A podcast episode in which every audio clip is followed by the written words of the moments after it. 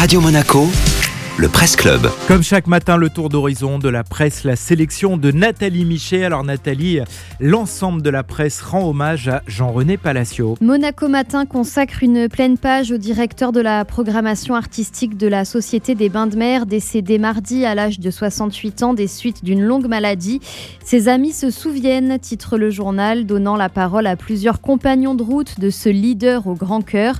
La journaliste Joëlle Deriva décrit un homme qui savait fédérer tisser des liens d'une qualité telle que personne ne refusait une invitation de Jean-René Palacio.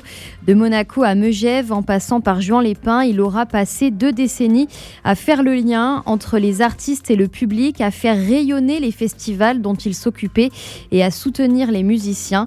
Quand je démarrais dans le milieu, que j'avais encore des doutes sur ma légitimité, il m'a accueilli à bras ouverts. Je m'en souviendrai toujours, témoigne ainsi Ibrahim Mahalouf chez France 3 Côte d'Azur. Chez nos confrères de FranceBleu.fr, le directeur du festival Jazz à Juan, Philippe Bott, parle de Jean-René Palacio comme d'un ami très cher qui apportait un supplément d'âme, de l'amour pour les artistes. Parmi ces artistes, le bassiste mondialement connu Marcus Miller, dont les propos sont repris par Monaco Matin.